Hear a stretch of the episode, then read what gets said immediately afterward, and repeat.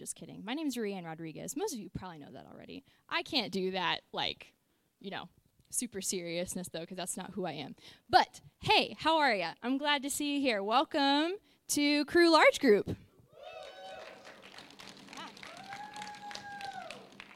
I love Halloween Cru because I get to see you guys kind of put on some goofy personas. We got some costumes. We got some people dressing up as other people in Cru, which is kind of fun. Um, I heard Dan Castle shaved his facial hair to look like Stuart, so appreciate that, please. Um, yeah, I'm loving this. Well, hey, like I said, my name is Rianne. Um, this is Cru Large Group. And if you are not familiar with Cru, Cru is a community where the gospel captures hearts, transforms lives, and launches men and women into a lifelong adventure with Jesus Christ.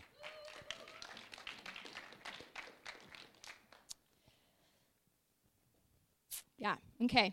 I've been trying to think about how I want to spend the next few minutes, but I think what I want you to do is to go find somebody whose costume you want to know more about. Go introduce yourself if you don't know them already and be friends.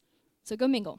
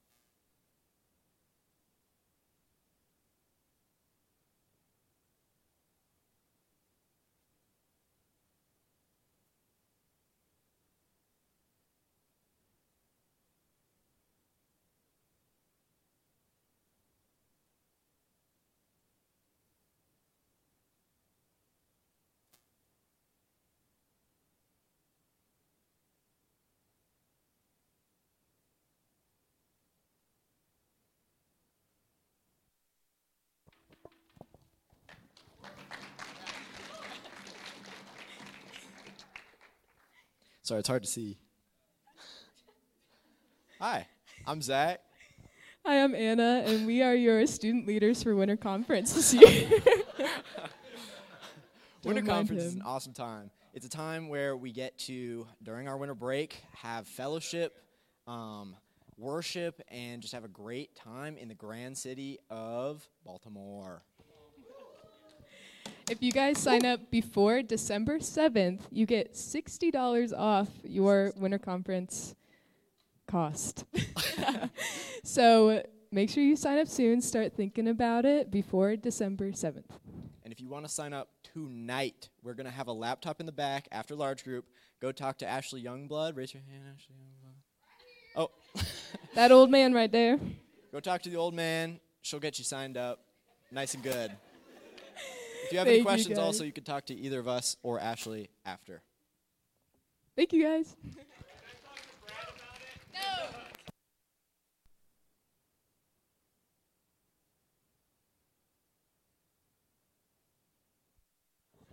Don't worry, everything's fine. We're fine, guys. It's fine. All right. So, moving back into our time of uh, focus here, uh, we're going to go into time of worship where we praise the Lord through song. Um, so, go ahead and bow your heads with me. We're going to pray the band in. Um, Lord Jesus, thank you for this night. Um, thank you that we get to worship you. Thank you, um, yeah, just for giving us that opportunity. Lord, would you come and fill us this evening? Um, yeah, Lord, we just pray that you would be glorified through this worship and just help us to focus our hearts on you. In your name we pray. Amen. Like, what's up, mystery gang? I mean, what's up, guys? Thank you guys for coming out to large group. Um, if you guys could stand and worship with us today, that'd be like fantastic. Let's Scooby Doo this.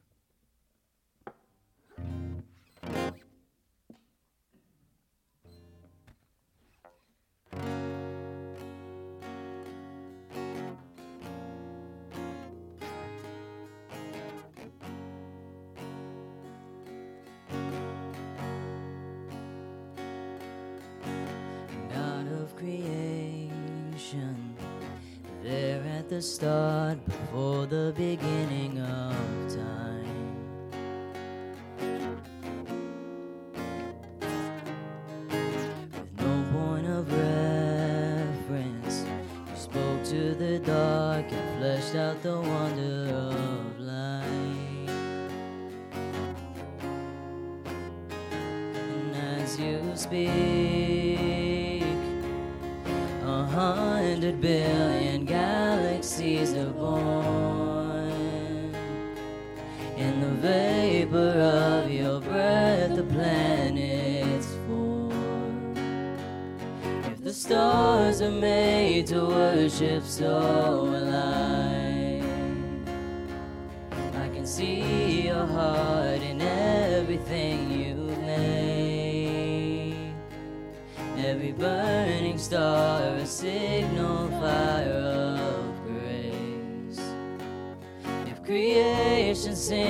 praises, so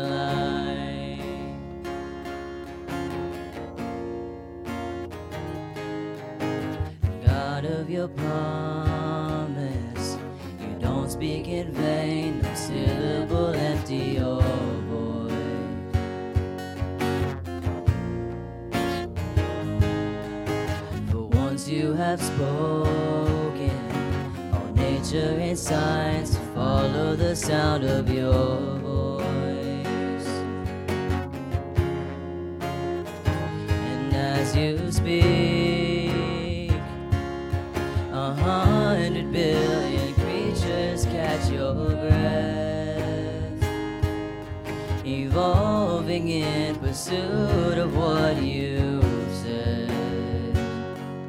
If it all reveals your nature, so will I. I can see your heart in everything you say. Every painted sky, a canvas of your grace. If creation still obeys you, so will I. If the stars are made to worship, so will I. If the mountains bow in reverence, so will I. oceans roar your greatness, so will I. For if everything exists to lift you high, so will I. If the wind goes where you send it, so will I. If the rocks cry out in silence, so will I.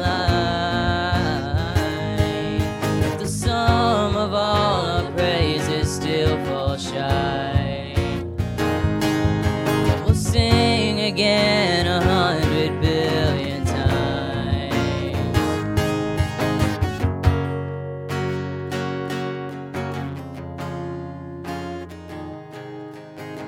God of salvation, you chased down my heart through all of my failure and pride.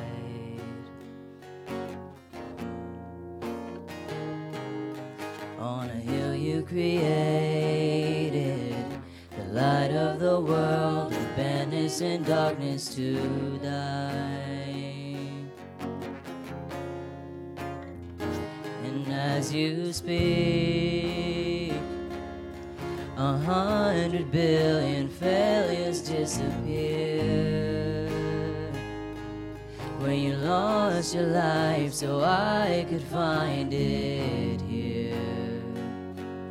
If you left the grave behind you, so will I. I can see your heart in everything you've done. Every part designed a work of art called love. If you gladly chose surrender, so will I. See your heart a billion different ways. Every precious one, a child you died to save. If you gave your life to love them, so will I. Like you would again a hundred billion times. What measure could amount to your desire? You're the one who never leaves one behind. Y'all can have a seat.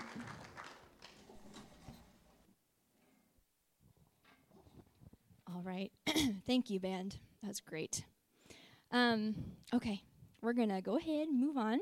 Um, the next thing that I have for you is we're going to hear from a speaker. Um, today, for our speaker, we have Stuart Brunk. Just kidding. It's just Dan. Not just Dan. It's our one of our staff members, Dan Castle. Can you give Dan a warm welcome? Just Dan.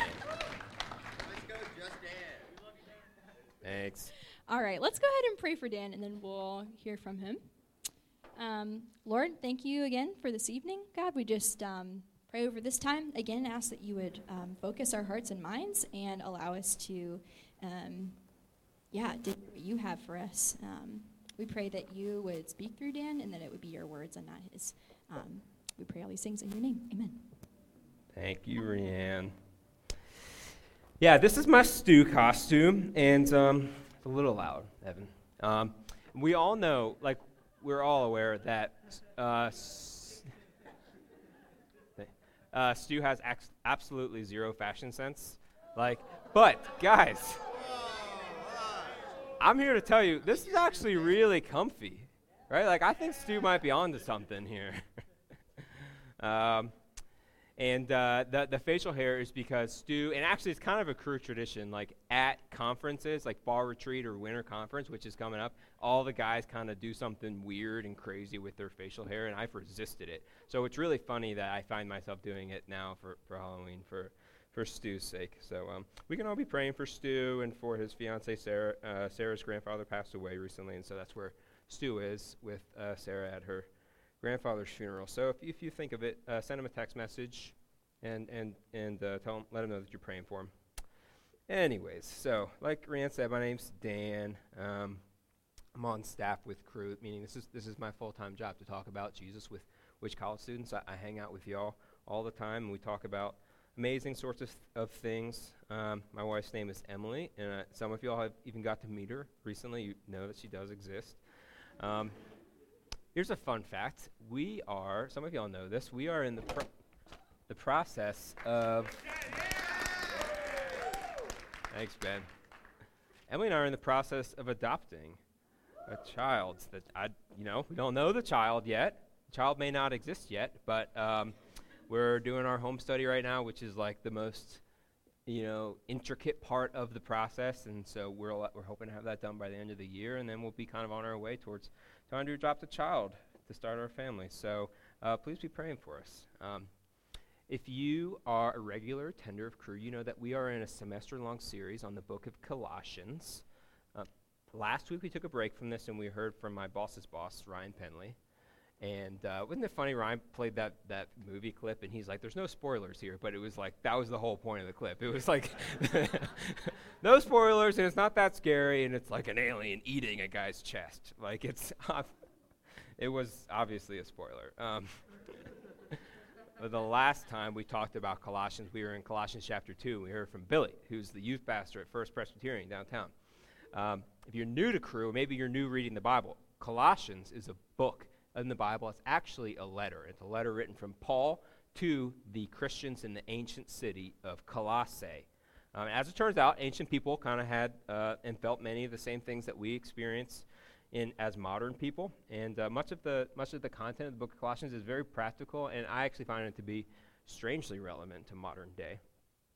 Um, so we're going to be picking up today in chapter three. In chapter two, um, Paul was exhorting his readers. He was he was telling his readers, "Be careful, be careful not to be taken captive." By empty philosophy or vain worldly wisdom, things that can appear to be wise, but actually could be dangerous and could be leading you uh, astray. And um, here's, here's the key from chapter 2. The key is rather than seeking significance from worldly wisdom and worldly pursuits, instead, find your significance in what Jesus has done for you. And, and in chapter 2, he says, While you were dead in your sins, Jesus made you alive with him and he forgave you all your sins. That is the free gift that Christians call the gospel. This free gift of forgiveness of sins. But here's like a little hiccup I've experienced in my Christian life. Tell me if you relate to this. How is just like remembering the gospel, how is that supposed to produce life change, especially when life feels very frustrating, when life feels just plain hard um, and difficult and painful sometimes? Some of you may even feel, after all, like if this gift of grace is actually free, hmm, then like how is it? How why would I change the live the way that I live? Why why would it change what the things that I do? Feel sometimes uh, these Christian truisms like oh remember the gospel or be thankful, right? Like they can kind of feel a little bit like a waterbed. Um, I, I don't know if you all had this experience growing up, but like I had like a fun aunt and uncle who had a waterbed, and we, we would go and play on it. It's really squishy. It's like impossible to jump on a waterbed because there's no structure to it. It's really comfortable, but like you can't brace yourself against it. And so some of these Christian platitudes can sometimes feel a little bit like a waterbed. It's hard to brace yourself against it when life is hard, or maybe when I'm tempted to feel like what's in front of me right now, right here, is more real than the things that God is saying. So um, I really feel like Paul anticipates this question. Like, how is that actually supposed to help me, Paul? I feel like he anticipates that because in chapter 3, he's going to move us towards grounding our life and our Christian experience in a bedrock Christian truth. I can't overstate the importance of the truth that he's going to share with us in chapter 3. In fact, I would go so far as to say that without understanding this truth that we're going to talk about, it is impossible to really understand. I mean, really understand how Jesus thinks about you and feels about you and me. So, uh, I want to play a game with y'all. It's called Guess the Doctrine. really fun, I swear. Guess the doctrine. I'm going to name some characteristics, some objective characteristics about this doctrine we're going to be talking about. Um, and let me get through the list, but I just want to see if any of y'all have heard of this. And my guess is most of you probably have not. So I'm going to I'm gonna just read this list, and then at the end, I want to know if any of y'all know what I'm talking about. So this doctrine is the basis for Jesus' discourse that he has with his heavenly Father in John chapter 17. We know it as the high priestly prayer. Jesus is praying for his disciples. And so the doctrine we're going to talk about today is the basis that Jesus says he's praying in. So, number two, this doctrine is used more than any other in the New Testament to describe our relationship to Jesus, how he thinks of us, how he interacts with us, how we interact with him. More than any other, this is the doctrine that the New Testament writers use to describe that. Number three, of this doctrine, Charles Spurgeon, who is known as the Prince of Preaching, um, he said, There is no joy in this world like it. The more we feel it, the happier we are. Speaking of the doctrine. And the last thing is this doctrine is the basis for, is the absolute ground on which the other doctrines of election, calling, regeneration, repentance, faith, justification, spiritual adoption, they all stand on this adoption, or on this doctrine. So uh, I just named like seven that's not. So hopefully that maybe that helps you narrow it down. But does anyone have any guesses? What are we talking about today, Kyle? No, but that's a good guess. A doctrine is a systematic set of beliefs, right? So like you might have a, doc- a foreign policy doctrine, or the United States, this is how we interact with countries. It's foreign policy doctrine in theological terms, a doctrine is an organized set, a, way that we understand spiritual concepts. So something like um, faith, the doctrine of faith. We, uh, we have a definition of faith, and we talk about what our faith is in. It's all comprised in the doctrine of faith. That's a great question. Thank you for asking that. No, no, no, no, no. Any last guesses? Anyone know? What you got, Ben? Oh, that's good. I, I didn't say that, but that was a good guess. Uh, no, it's, this is, we're going to be talking today about union with Christ. Union with Christ. Has anyone ever heard of union with Christ before? Yeah, not surprising. It's extremely underappreciated, but it seriously it is the basis for all of these things. And it's not one of those like fluffy doctrines too. Like this has some like real substance to it. So union with Christ is the key to all Christian ethics. It's the key to Christian life change. It grounds us in an eternal truth, which is far greater than ourselves. And if you want, and if you were able to internalize this, I promise, and there's no way I could know if this is true, but if you were to internalize just a teaspoon of this truth and place it in your heart, I promise you it would change the way that you walk around the campus, the way you see yourself, the way you speak with others. So, we're going to look at union with Christ today. Our passage is Colossians 3, is verses 1 through 14. I'm going to pray for us real quick, and then we're going to read it. So, could you open your Bibles while I'm praying? Heavenly Father, Lord, I, I pray for just that. Lord, would you take your word, would you take the truth, and would you place it deep into our hearts? Just one thing, Lord, we ask that ju- just one thing would perhaps change us and shape us in a way that w- we're not we're, we're never going to be the same because of it. Would you open our eyes to hear your word?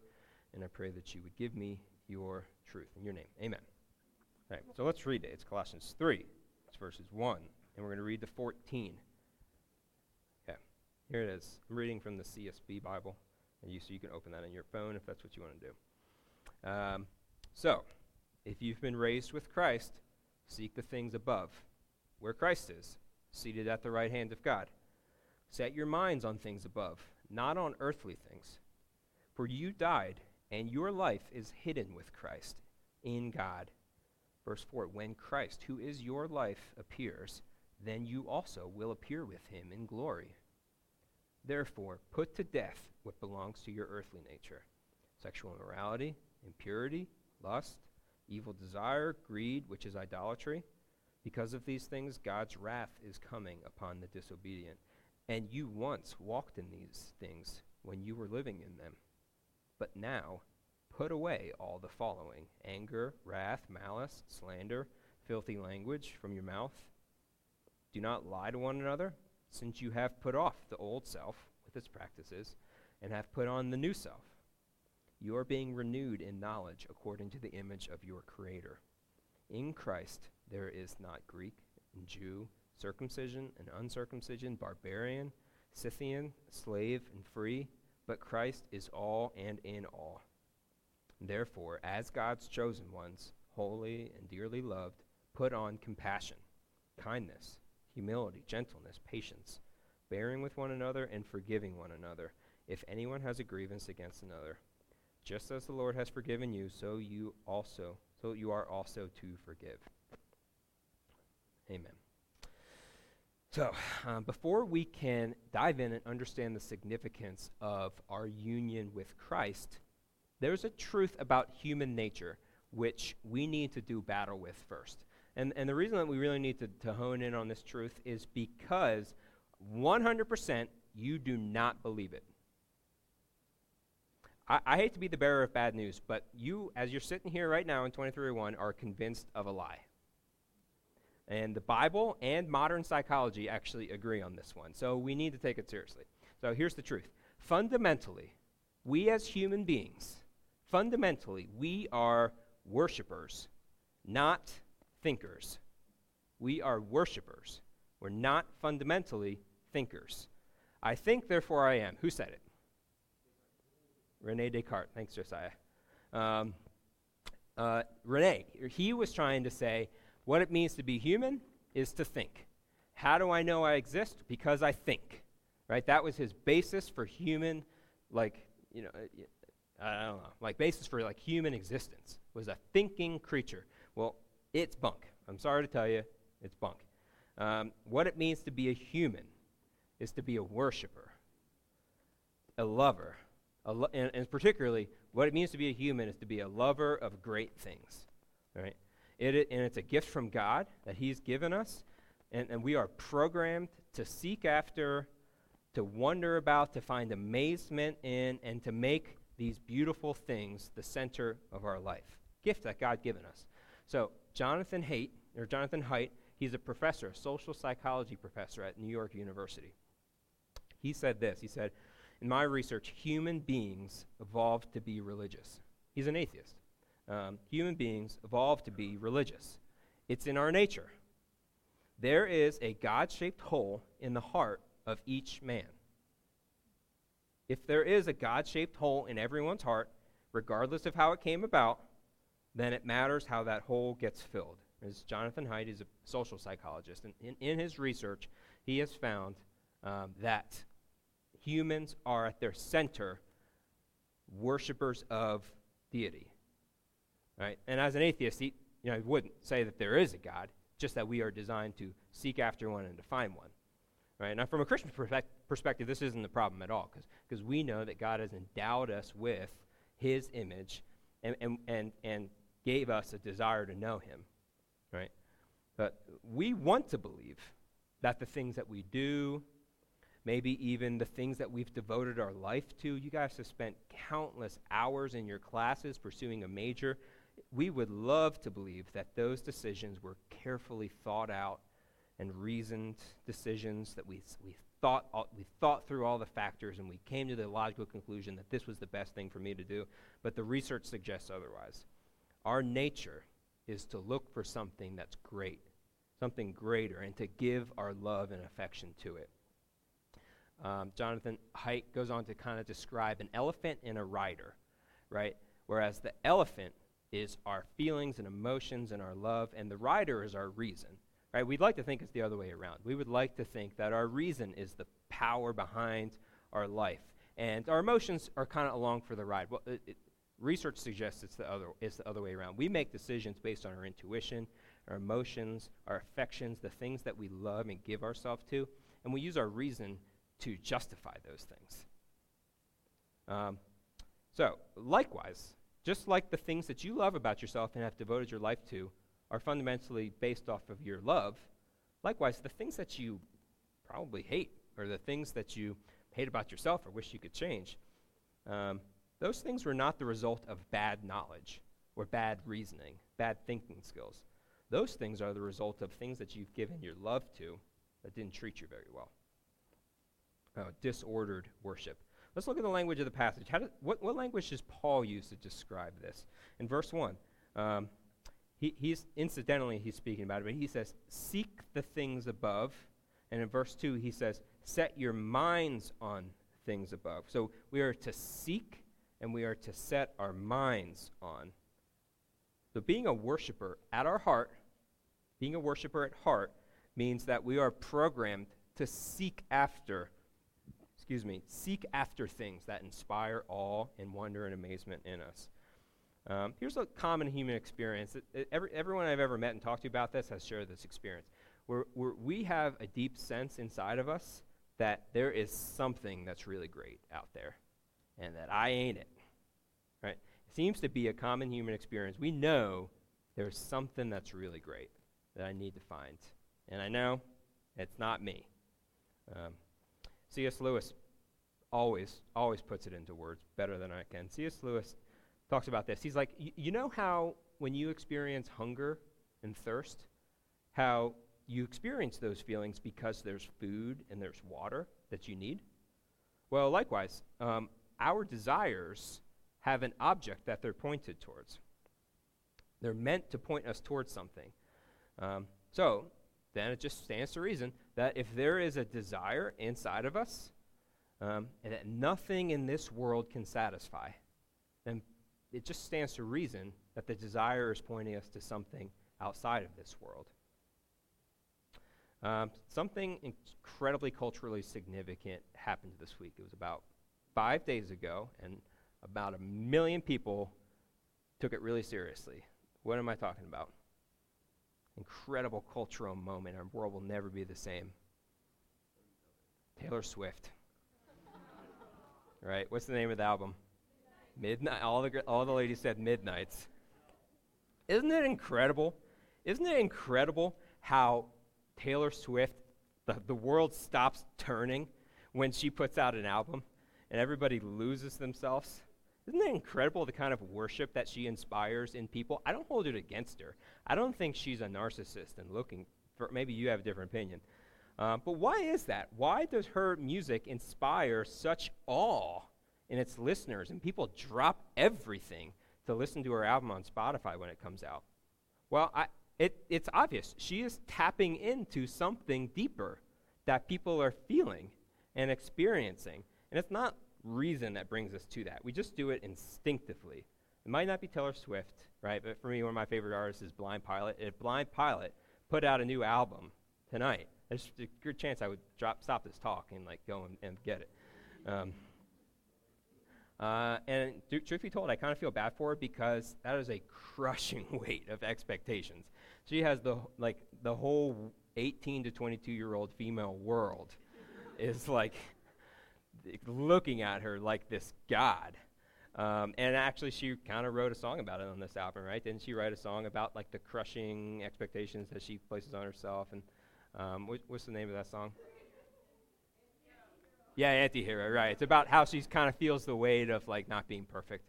Um, we can hardly help it. It's not her fault. We hardly help it. We are programmed to seek after higher, wonderful spiritual experiences. It's a gift that God gave us.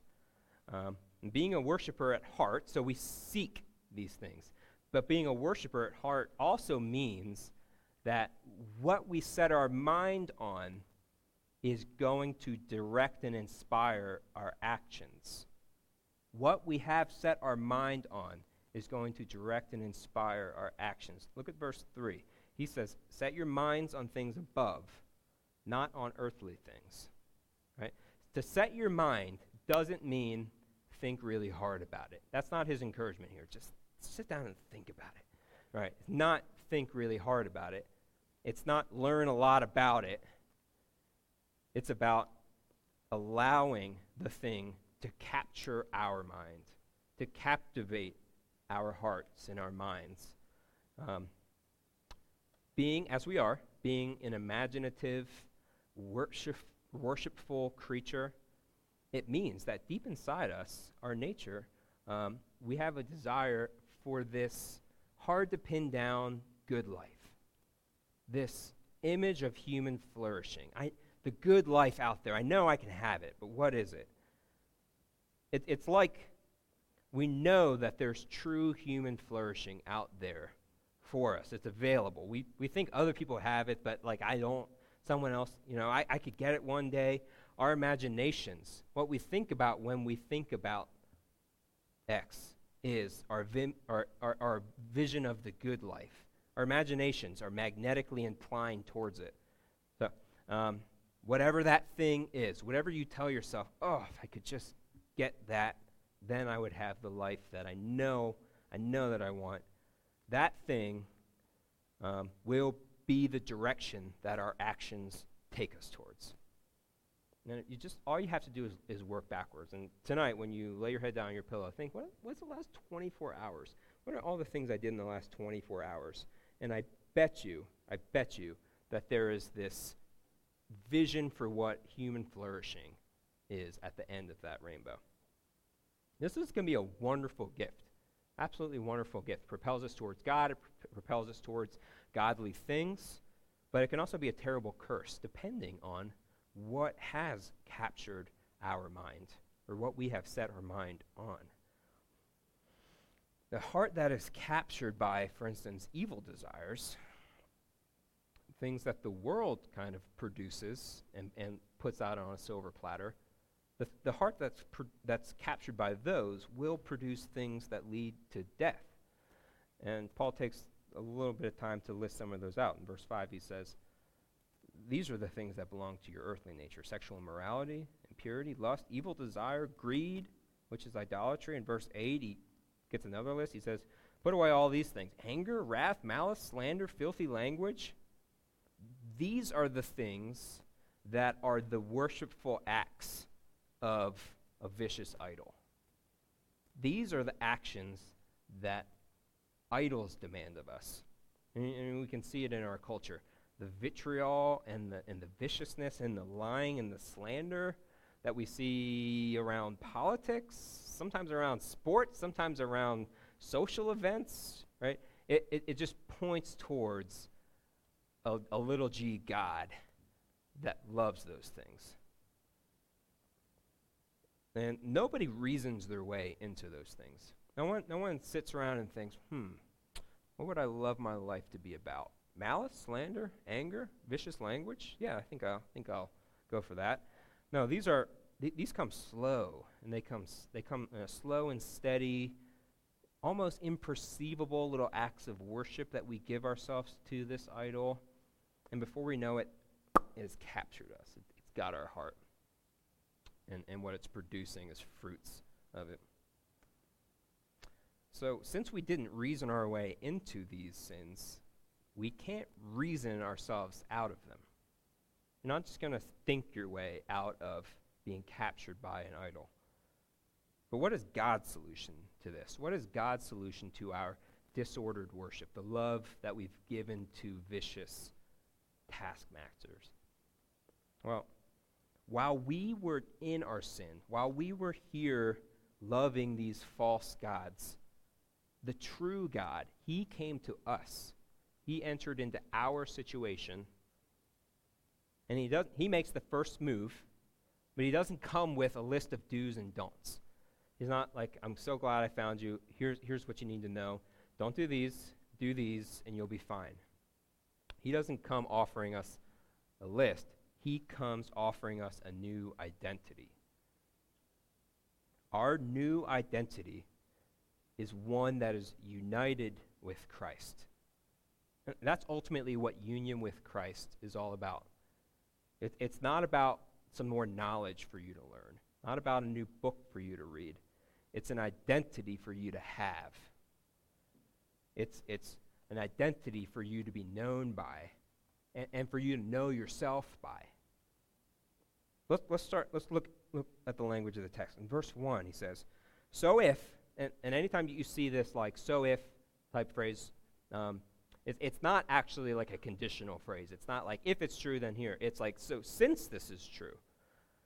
So since you've been raised with Christ, seek the things above where Christ is, seated at the right hand of God. In verse 2, he says, Set your minds on things above, not on earthly things. Why, why, why is he telling us to set our minds on things above? And why does he tie it to the location of Jesus, where Jesus is? Well, we, we set our minds there because that's where Jesus is. And Jesus, in a spiritual but intensely real way, has taken you there with him. Right? In Ephesians 2, he talks about this. Like, he has seated us with him at the right hands of God in heaven. So Jesus is there, and, and he's taken us there with him. Not figurative language. Like, spiritually, he has united us with him. Verse 3 For you, the, the old you, that is, for you died, and your life now is hidden with Christ in God. You may be reading this and you may be thinking, oh, this, this is really nice. This, this all sounds great. Um, sounds like Jesus really has some good feelings about me. Jesus, he thinks really fondly of me. Um, that's, that's not what this says. That's, sure, that's true. That's not what this is teaching. This, this goes beyond what Jesus thinks about you or, or feels about you. What, what this means is that Jesus has inextricably united our life to his life. The, and the things that are true of him, he makes become true of us as well. Like, actually true for you. The things that God, the Father, thinks about Jesus, Jesus attaches those to you. And, and he, he feels that way about you. So look at some of these promises. Jesus is seated at the right hand of God, and Jesus brings you there with him. Jesus is holy and dearly loved. And, and, and in, in verse 12, we are called holy and dearly loved. Even this, fu- this is kind of scandalous, actually. Even this, like, future glory that belongs to Jesus, this moment where, of glory, Jesus attaches to us. Um, it, there, it, there is a real sense in which Jesus is saying to those who place their faith in him, he's saying, I'm not coming back here unless you're going to be there with me. Like imagine having a friend like maybe maybe you guys have had friends that like would bring you on their family vacations and stuff like that. And anyone do that with their friends? I didn't really have friends like that, but yeah, that's like a pretty common experience.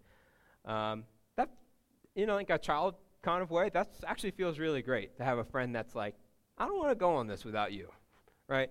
I want, I want you to come on my family vacation. Well, would it surprise you to learn that Jesus says, I'm not coming back to, to, to, to his creation. I'm not coming back unless I can take you with me. Right? That goes beyond just, I kind of like you, or like, yeah, you're, you're not so bad. I think I'll hang out with you. Um, there's an Old Testament story of Jacob and Esau. Y'all, any of y'all Sunday school kids remember that one?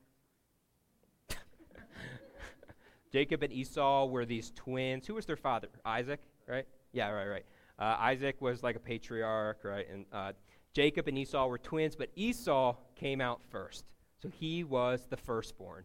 And because he was the firstborn, he had a blessing that belonged to him, his father's blessing, which in the ancient world actually carried some real weight because that meant you got the, you got the, the fortune, right?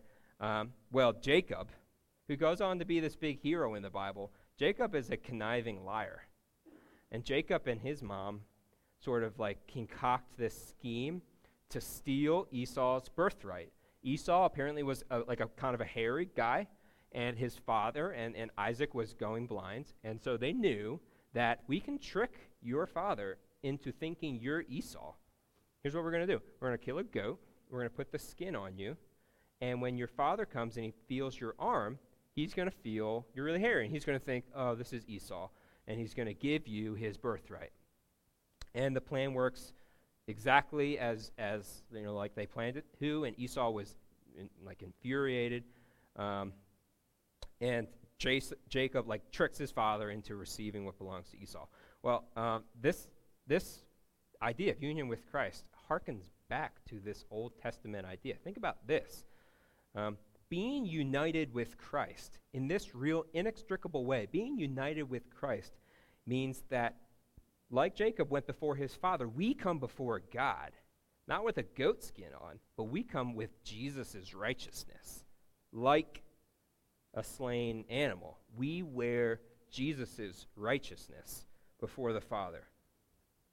And the blessing that Jesus deserves gets given to us as if we are Jesus. But it's, it's not a trick. It's not like we tricked God into doing this. This was their idea from the beginning of time. The Father and the Son were concocting this divine conspiracy, as Dallas Willard calls it, this divine conspiracy to bestow this eternal blessing on his broken creatures that he has mercy for. This was their idea, and, and, and we get the blessing. Jesus says to his father, I'm not going anywhere without Anna. I'm not going anywhere without Brad. And so, so he places, and they're, they're you know, tied together, so, right, you know. And so Jesus, he, he places his righteousness on you and he, and he takes you before the Father.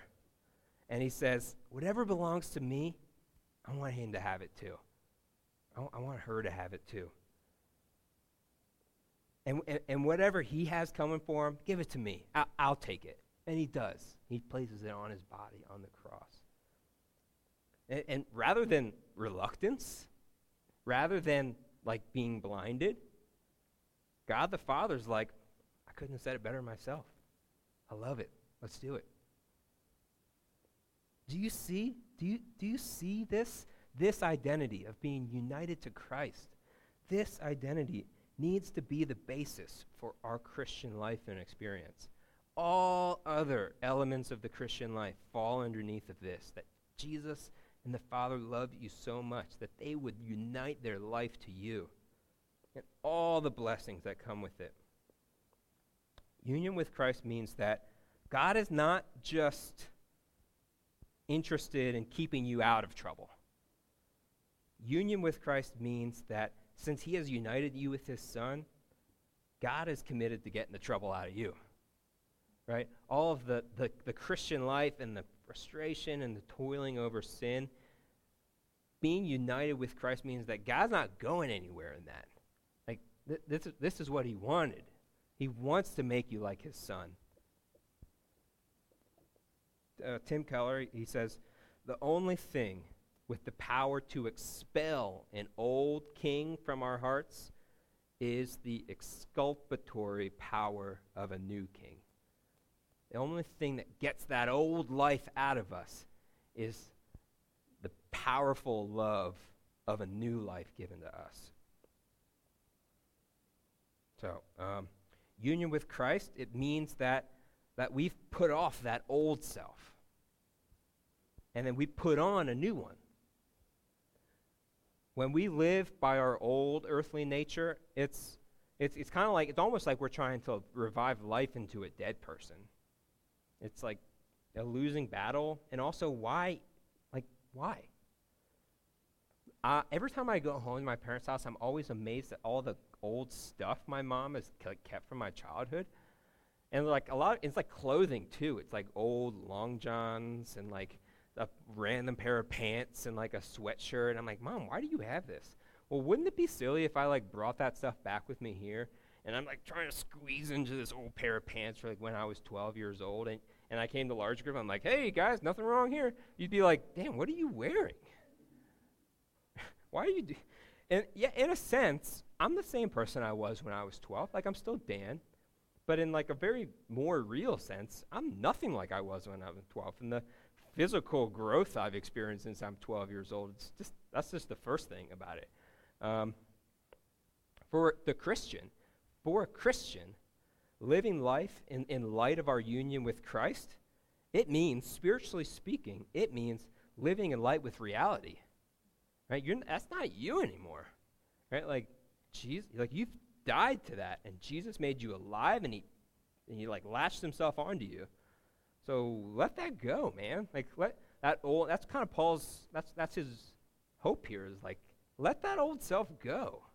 You don't need that anymore. What does this mean? So how does this? How does this actually? I told you this is supposed to be practical. How does this actually help us when now in this world when things are hard and it's not just a squishy waterbed? So I got just that you can't plumb the depths of this in your entire life. So I encourage you to, to go and just like dive deep into union with Christ. But I just have two for you. You have an internal and an external. An internal uh, application and external application. So the internal. Um, there are there really are e- for Christians, even this is a guitar pick. Okay. There really are times for Christians when the old self feels more real than the new self. It really does feel like, isn't that who I am? Um, it's, it's almost as if the enemy is whispering in our ear, like, why don't you quit acting like you're someone that you're not? You know you're not. You know, you know you're not better than that. So why don't you just quit acting like you are? Well, the doctrine of union with Christ, it assures us that no, no, actually, this is who I am.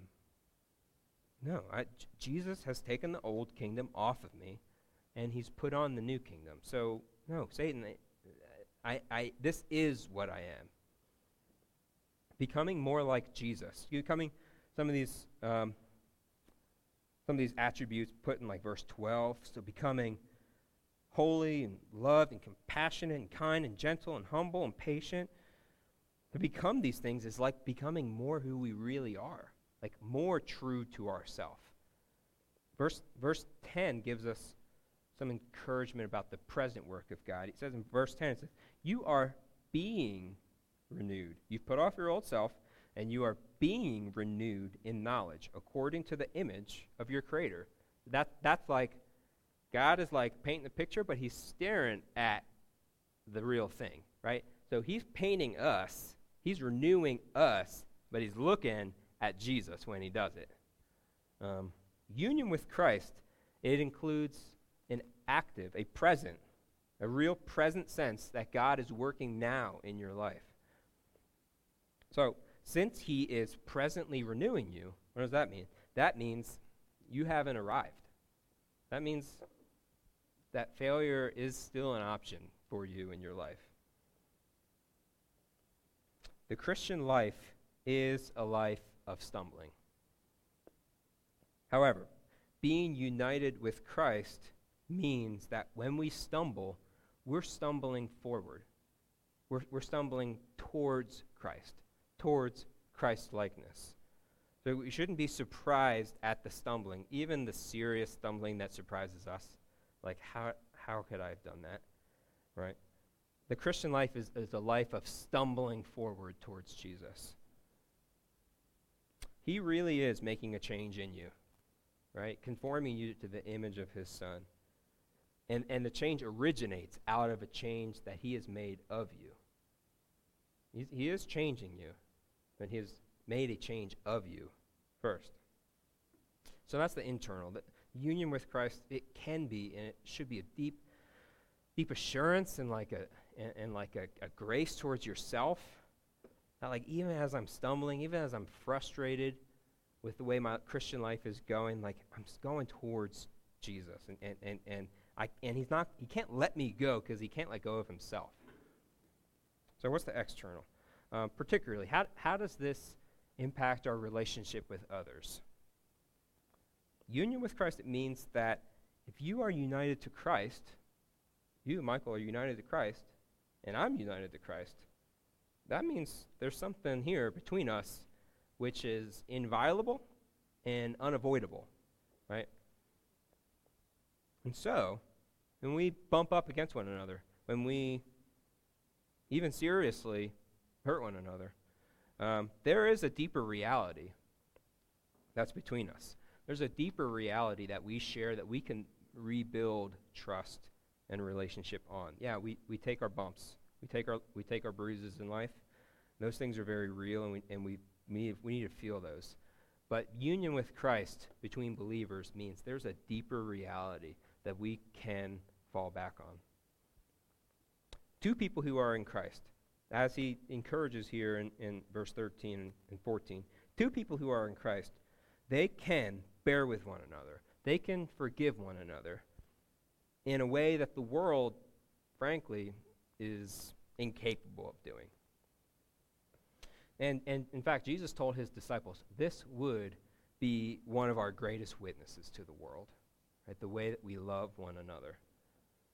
And our union with Christ assures us that no matter how hurt I am, no matter what has been I've done to others or, or has been done to me, we, we have a shared Savior that can help us to rebuild trust and love for one another. That's going to be really hard, but it's but it is possible in Jesus. So, um, if there's anything I, I said tonight that you, obviously there's a lot of like things that are like I don't, I don't understand that, right? Like, I'll I'll talk to you, right? Like you can ask me questions if you want to. Uh, I'd love to hear how this message impacted you. Maybe next week, um, or if there's anything that you didn't really like, let me know. We can we can talk about that. I, I'm going to pray for us, and then the the the band is going to come up, right, Ryan? Heavenly Father, Lord, I pray that you would seat this truth deep into our hearts. And we would live in light of the reality that, that you loved us so much that you have united yourself to us. There's nothing we can do, there's nothing we can say to, to, to divorce us from that reality. And so I pray that our actions would be just captured by that. Um, that vision for, for flourishing and fulfillment, and, and our actions would be reflective of that truth. So, in your name we pray. Amen. Thank you, Dan, for that speech, um, for the talk. Um, pray that we would all learn what true union in Christ is. Um, but for now, could you guys stand and worship with me today? And we'll get this Scooby going.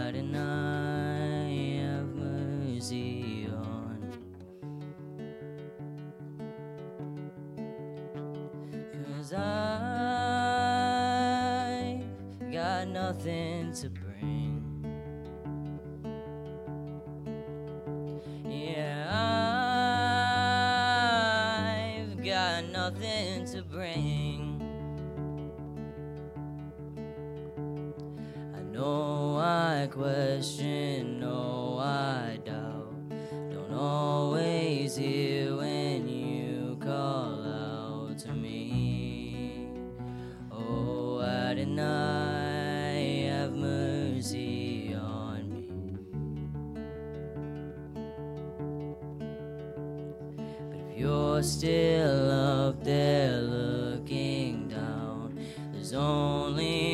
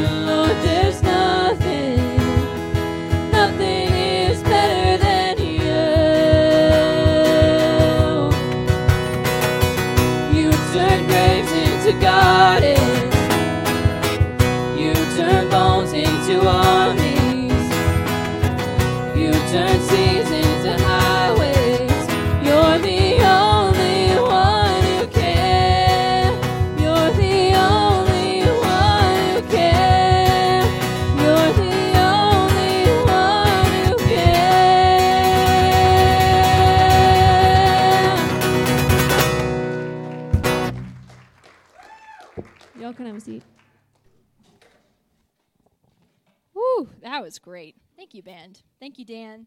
Um, yeah, man, so much good stuff tonight. Um, we're almost done here, but I do have a couple exciting things that I just want to throw your way. Um, Ryan, could you come on down and just give us a reminder of what is going on on Saturday?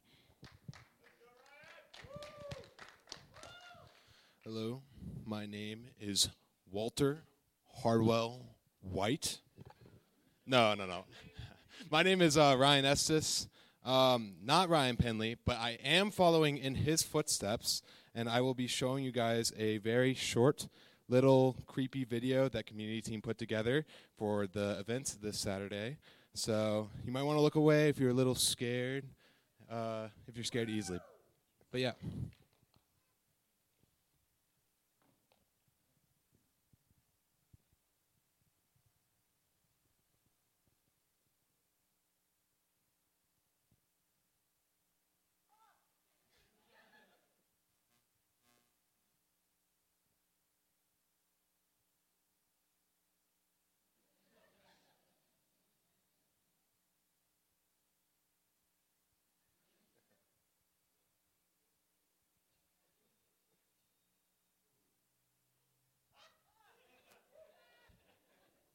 Spooky. Scary. yeah, but that's just a little taste of what we have in store for you guys. And it doesn't spoil anything, but yeah, our Cru haunted house is this Saturday from 7 p.m. to 9:30 p.m.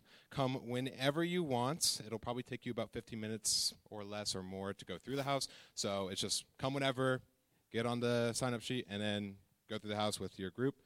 Um, but yeah, it'll be at the Shack, which is a Cru guy's house, and the address is 506 Virginia Avenue. We'll put it in the community group chat. Um, which, if you're not in, look to your left and look to your right. Ask any of those people, and ask them if you can get added into that group chat. But yeah, for parking, uh, you're going to have to take a car. If you know somebody with a car, ask if they can take you. But if you're going there, park on the side of the road. There's a bunch of little streets around. There will probably be limited parking, so try not to come all at once. But yeah, also, we don't have anything like demonic or spiritual in the haunted house. It's uh, the setting is in a prison with a mad scientist. But yeah, I hope you guys can make it out, and it'll be a lot of fun. So.